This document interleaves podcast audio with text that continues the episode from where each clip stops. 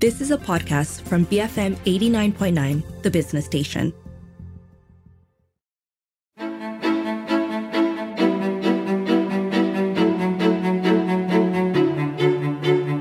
The minimum wage level in Malaysia is currently at 1,500 ringgit, which isn't even a living wage, which experts say is around 2,700 ringgit in the Klang Valley. But it isn't just the minimum wage.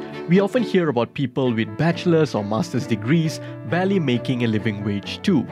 Many Malaysians, including professionals, are leaving to work in neighboring countries for better wages. But why are wages in Malaysia so low? I'm Darshan Johan, and this is Today I Learned. On the show with me today is Dr. Jeffrey Williams. He's an economist at the Malaysia University of Science and Technology. Welcome to the show, Jeffrey. How are you? Very well, thank you. How are you? I'm doing good as well. I'm excited to unpack this with you. How would you describe the standard of wages in Malaysia? Um, I think it's fair to characterize uh, wages in Malaysia as being generally very low. They've also uh, taken a bit of a beating in the last few years, particularly during the lockdown. So, um, if we look, for example, at average wages, average wages fell during the lockdown from 2019. They fell by um, more than 9%. And median wages also fell by about 15.6%. That means half of the population. So, um, in 2020, half of the population was earning less than um, 2,062 ringgit a month. Uh, so that shows you how, how far they had fallen.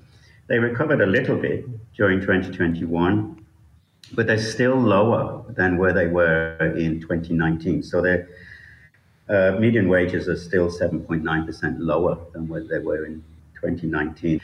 So what that means is that overall, we, we have this relatively low level of um, wages on average and for you know more than half the population when we look at the median wage. And as you mentioned in the introduction, if we look at something like a living wage, which you, you mentioned the figure of 2,700, uh, but that was actually estimated in 2016. Right. So if if we increase that according to the rate of inflation, it would be closer to uh, 3,000. It'd be a little bit more than 3,000, actually. So if you say that the living wage for a single person is about 3,000 ringgit, and yet the average wage is actually the average wage in 2021 was only about 3,000 ringgit, and the median rate, uh, wage in 2021 was 2,250 ringgit. That means that more than half of the people are very far below uh, a living a living wage estimate. So, of course, it varies by different types of people. Um, if you uh, have tertiary education, your your average wage is likely to be higher, and the average wage for people with tertiary education is above four and a half thousand, heading toward five five thousand. But if you have primary education levels only, uh, or you have no formal education at all, then the average wages are barely uh, in line with the minimum wage that you mentioned, which is uh, 1500 ringgit now. But of course, you have to remember that that has been paused um, for most companies. Uh, and it's still, formally, it would still be about 1200 ringgit, and it will only be in March actually that they start to implement that.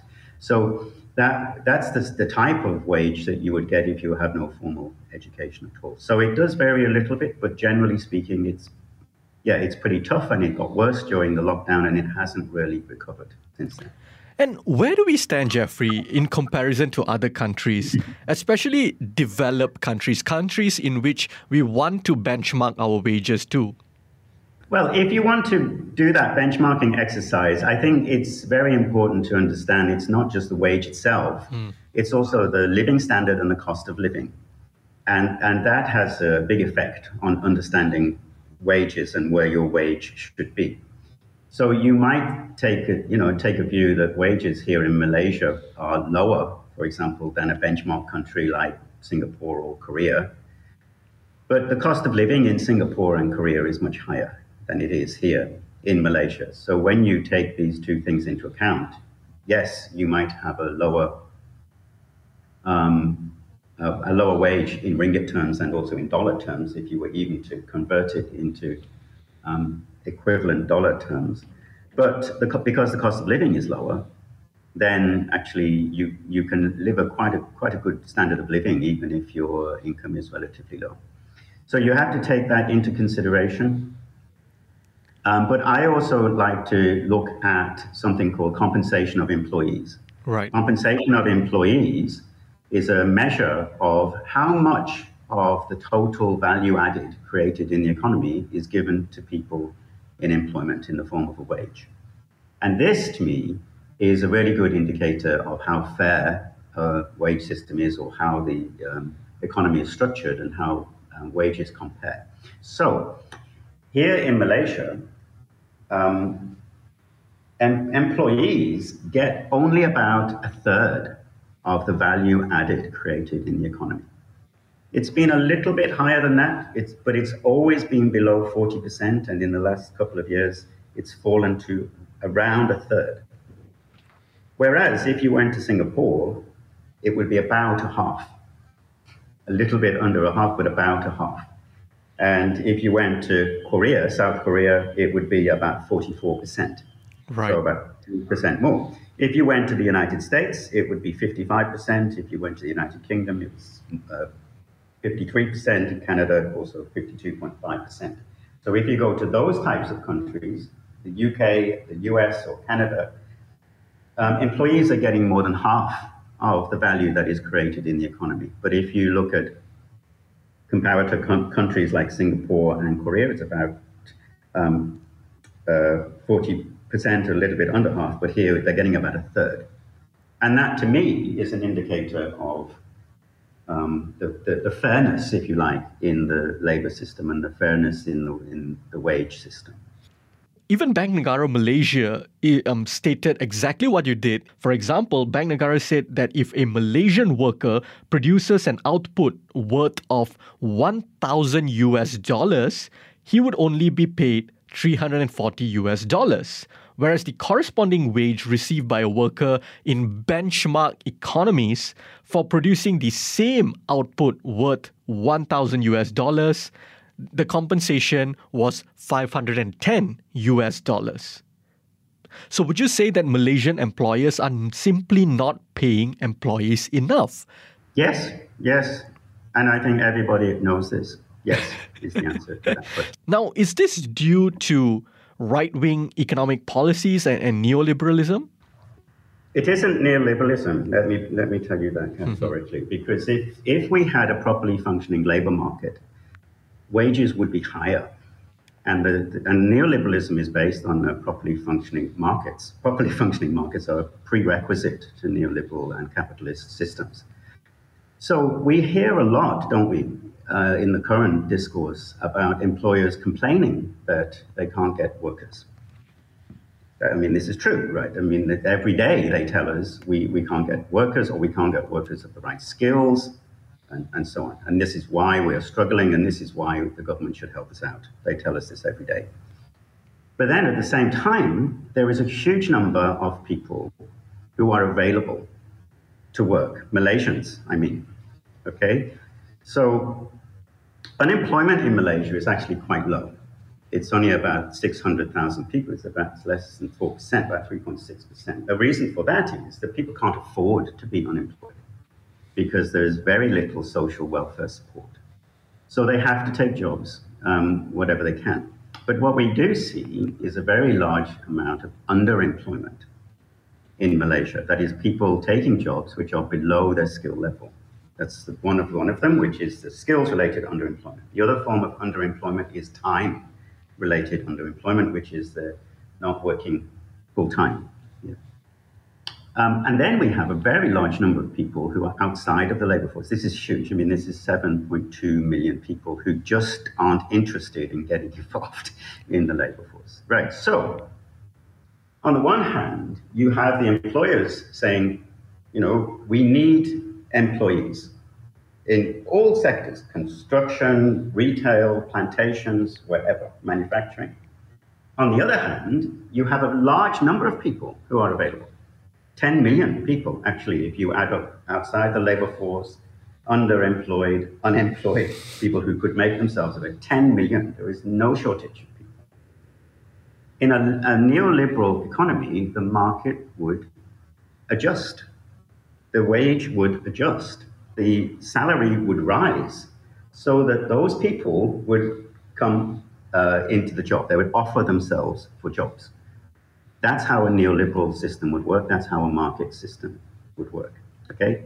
But we don't have that in Malaysia. Right. What we have in Malaysia is um, um, a, a, system in which the, the, the, the, salary that is offered is offered by the employer, and you take it or leave it.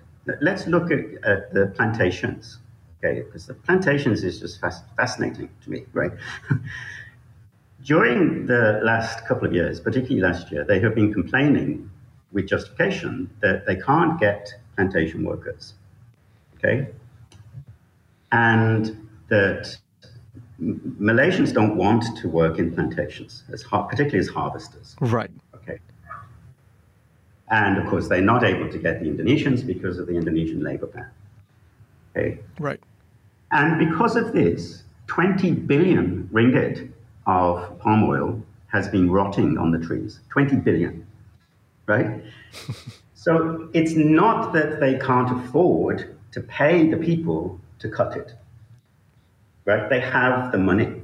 In fact, if they took the 20 billion and they raised the salary of the employees, they could double or triple the salary. The average salary for people working in plantations is only around 2,000 ringgit a month, 2,500 if you're lucky. And in some places, it's less than that. If you work for a big planter, you get a better deal. They could double or triple that wage and they could pay for it with the 20 billion ringgit that's rotting on the trees. but why don't they do that? Well, they don't do that because they are making sufficient profit whether or not they do that.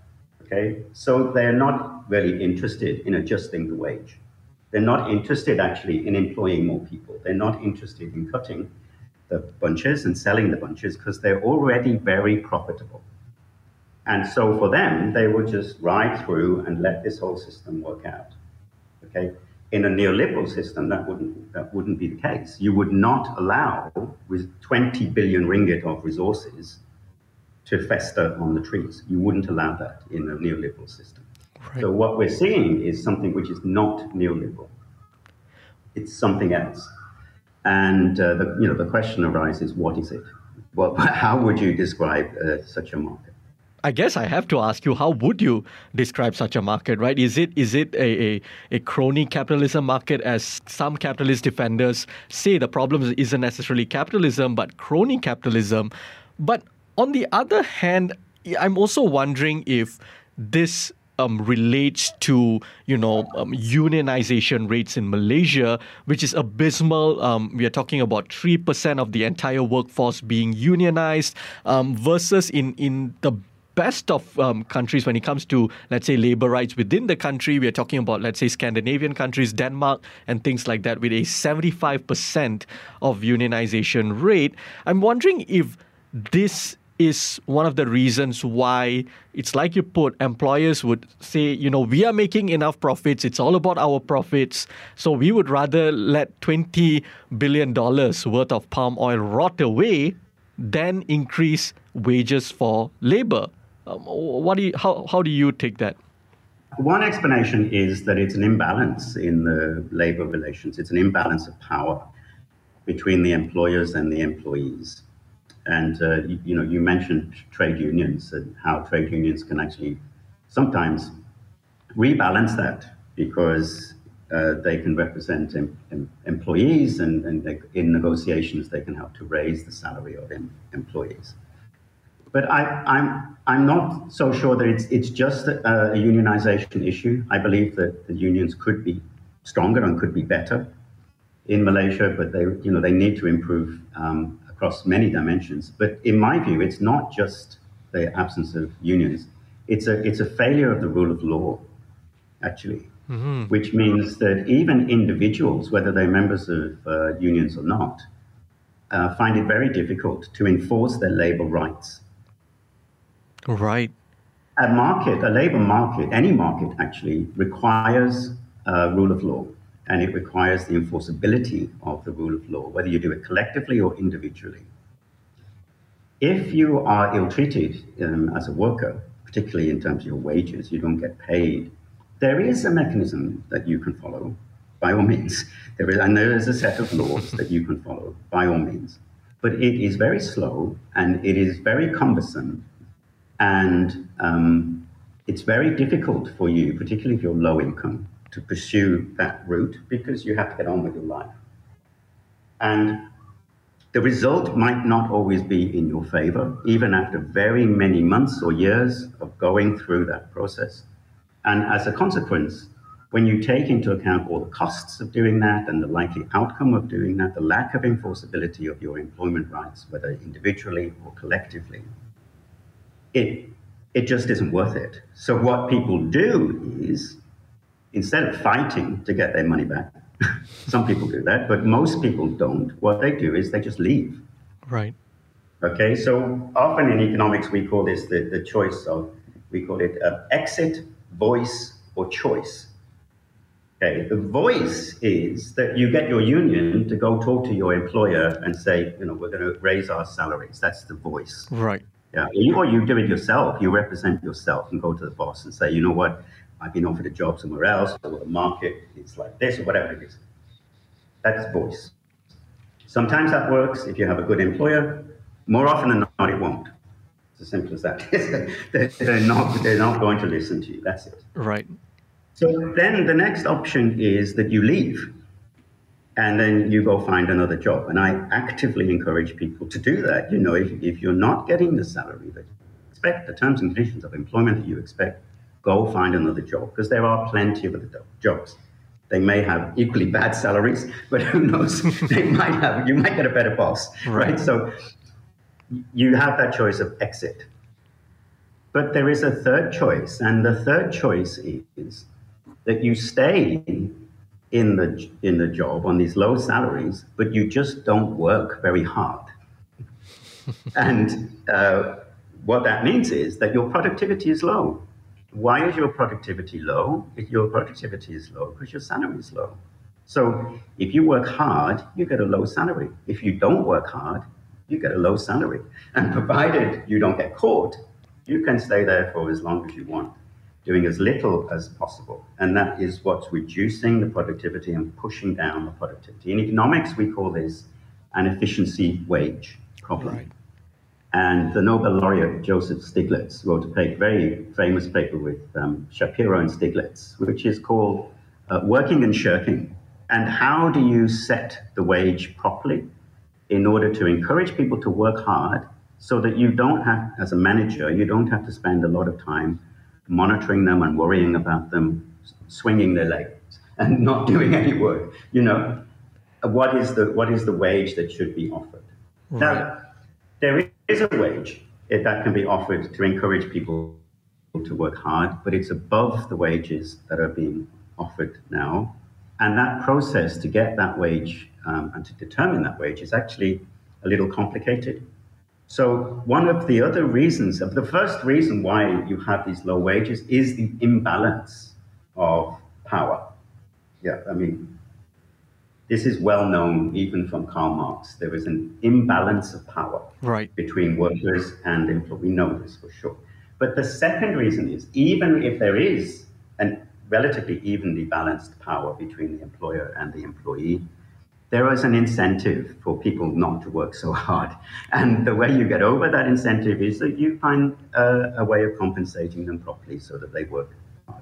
Mm. Now, the, the, so the second reason why we don't, you know, we have this low wage issue in Malaysia is that most managers don't pursue that type of efficiency wage process. They're not interested in engaging with their employees to find out what would be the wage, what would be the terms and conditions that would encourage you actually to, to work hard.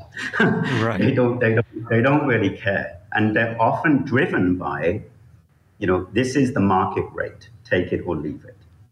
Or this is how much I can afford, take it or leave it. Yeah. And so the way that they're managing the labor relationship is not an interactive negotiation. It's like, this is it, that's it. And that's because Um, often they're very small companies. They don't have the time to do this. Often they're very busy, but, and often they're just not interested, frankly. It's, it's basically you're an executive level, this is how it is. You're a new graduate, this is how it is. You can't expect anything more, this is the market. You take it, you leave it. And what that means is that it keeps wages low because people um, either they choose to take the wage and their productivity is low, or uh, they choose not to take that wage, they exit. On the show with me today is Dr. Jeffrey Williams. He's an economist at the Malaysia University of Science and Technology. After the break, we continue our discussion on wages in Malaysia. Keep it here on Today I Learned, BFM 89.9.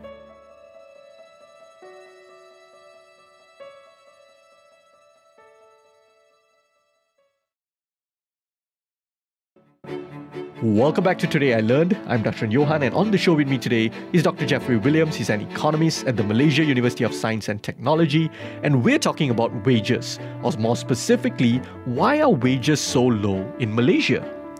Now, according to Bank Negara Malaysia, Jeffrey, the prevalence, and I quote, of low cost production model and high dependence on low skilled foreign workers discourages productivity enhancement, depresses wages, and encourages the creation of low skilled job.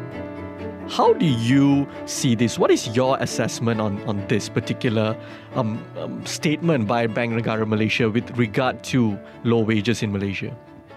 I mean, this is a standard explanation right. as to why you have low wages because the general economics of this, going back all the way to Alfred Marshall, who had a different conception of the efficiency wage that we just talked about. His conception of the efficiency wage was that wages are determined by your productivity and that uh, you're paid the value of your productivity. And in particular, you're paid the value of your marginal productivity. So whatever you produce, the next amount of it, you get paid the value of that. Right.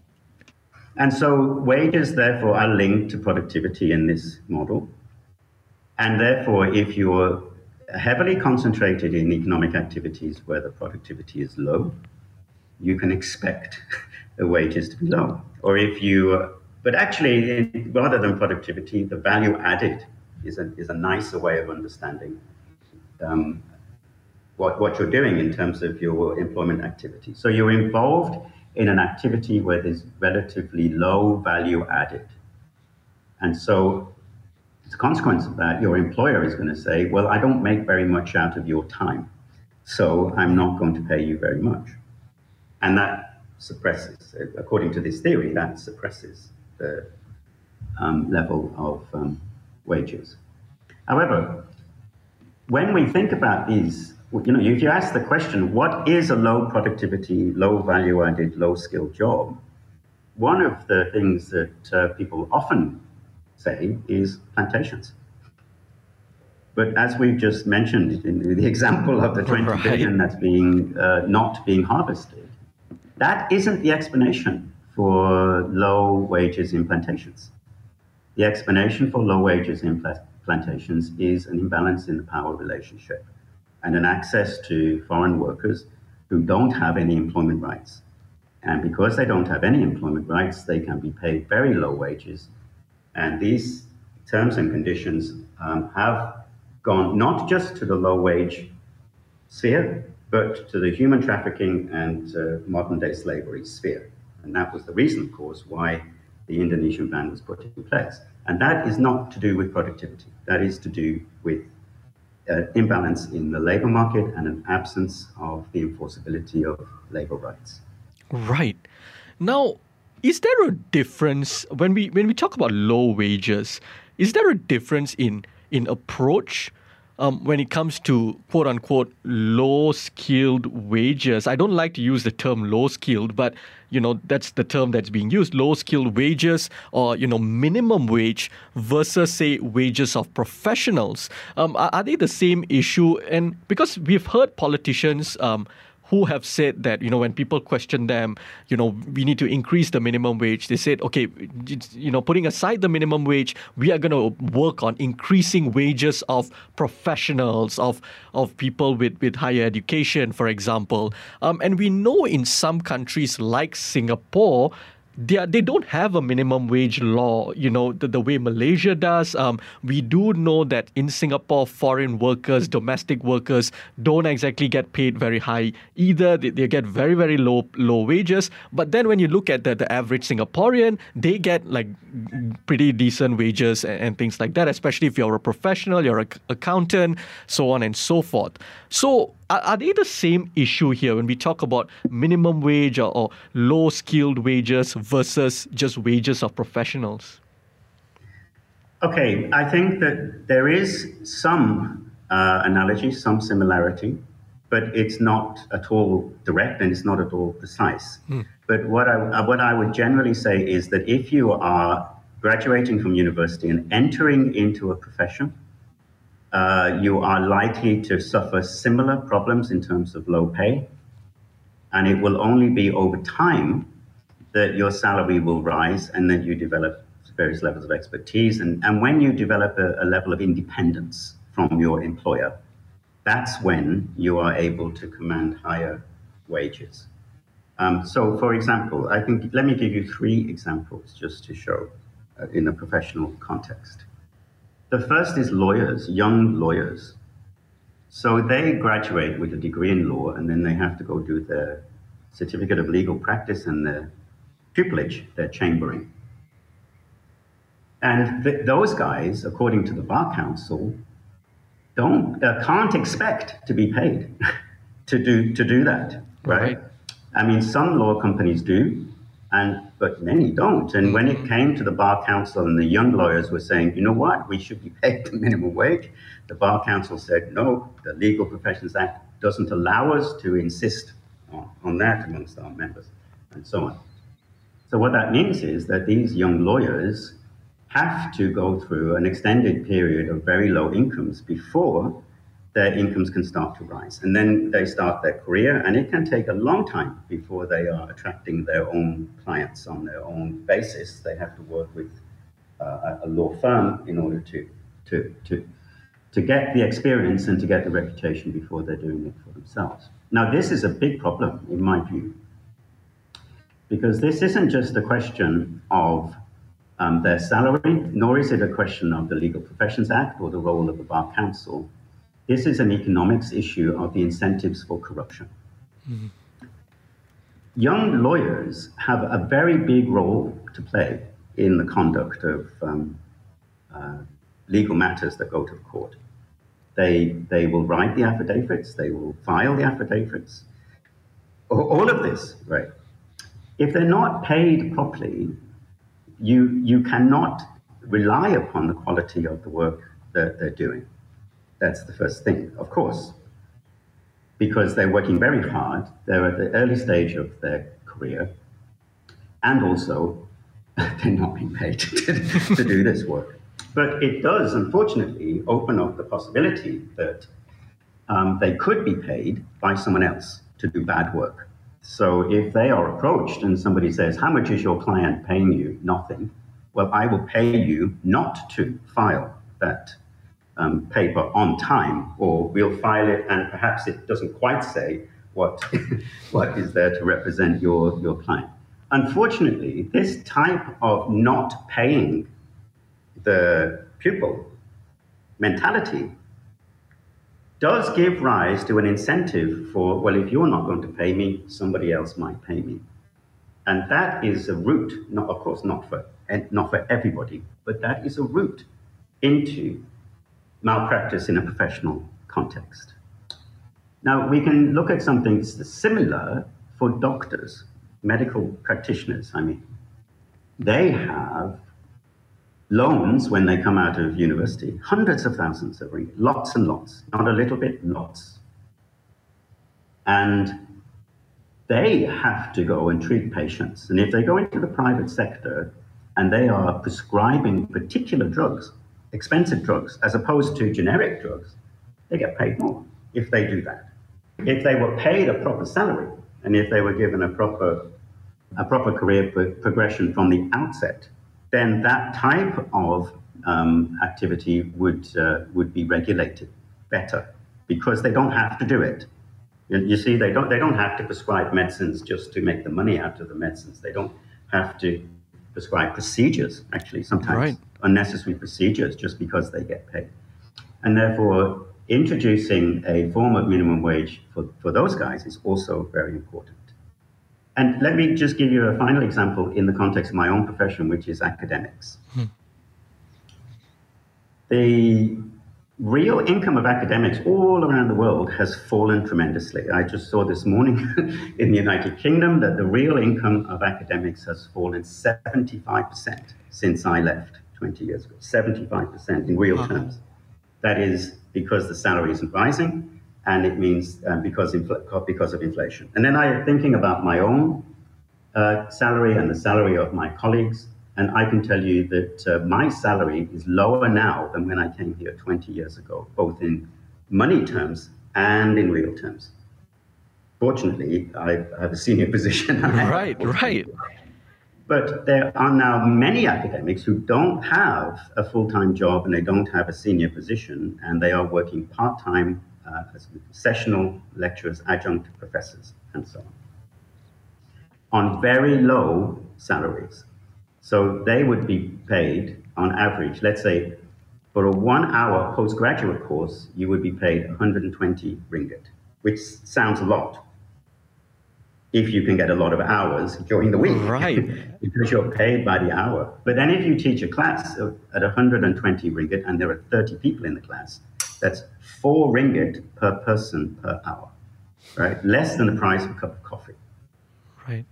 And for many academics, this is what they rely upon. They rely upon this hourly um, sessional lecturing. And sometimes they teach at multiple institutions in order to build up their hours and then to build up their, um, their overall salary. It's a form of gig economy, for sure.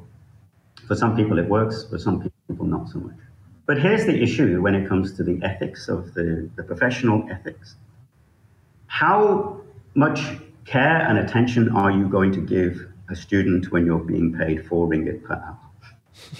How much care and attention are you going to pay for an entire class, even you're getting 120 ringgit an hour, but you do that once a week?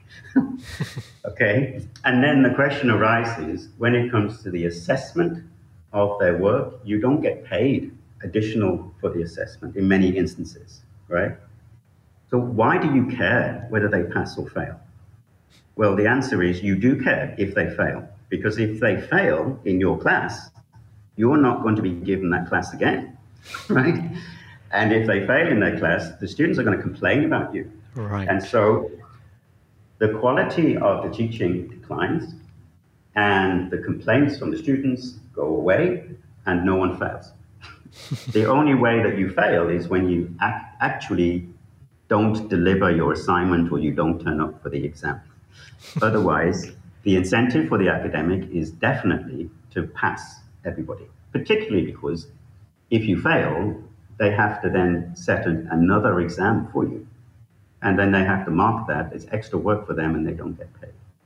So, this is a consequence of having salaries which are too low in three professions it leads to a very clear incentive toward professional malpractice. Right. And the, the incentive, whilst you might, you may, you, of course, you would call, into, call this into question in an ethical sense and in a moral sense, but then in a purely economic sense, you can see that where the incentive is coming from and how that um, will affect the quality of the professional services that you get. Right. So, just as earlier on, I was talking about, you know, the working shirk when you're at a, in a, if you're in a lower uh, income job and you're getting paid a lousy salary, you don't work so hard.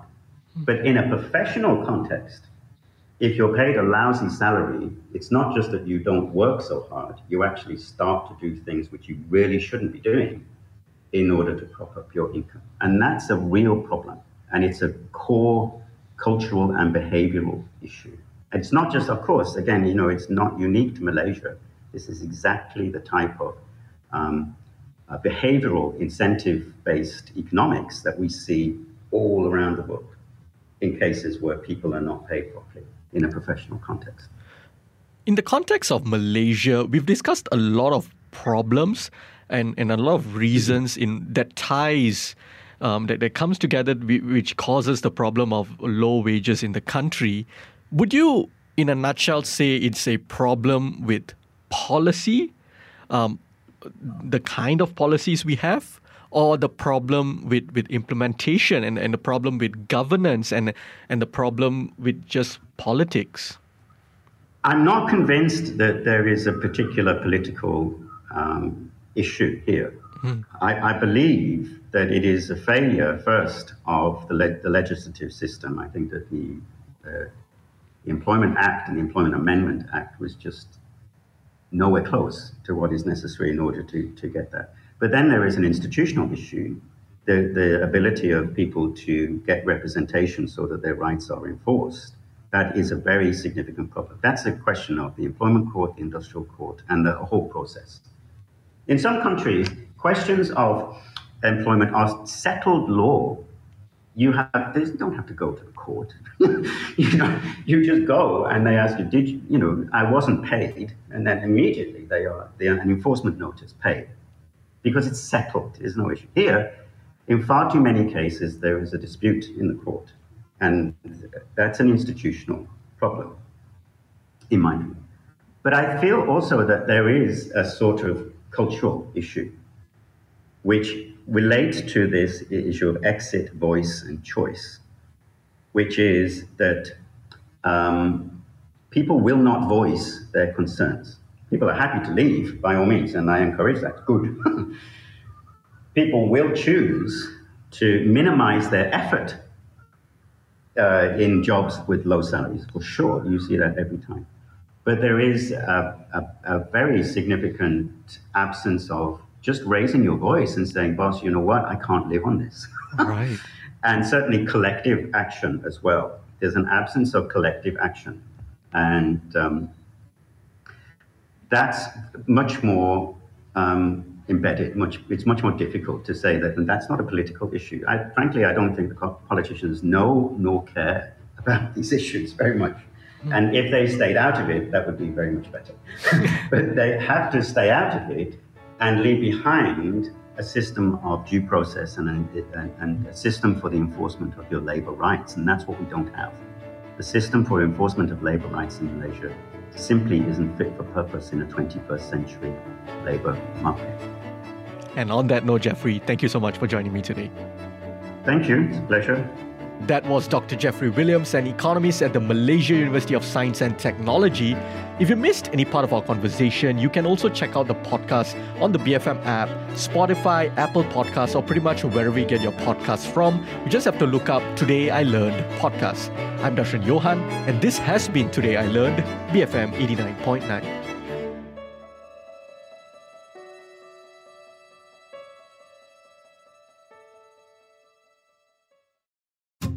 You have been listening to a podcast from BFM 89.9, the business station. For more stories of the same kind, download the BFM app.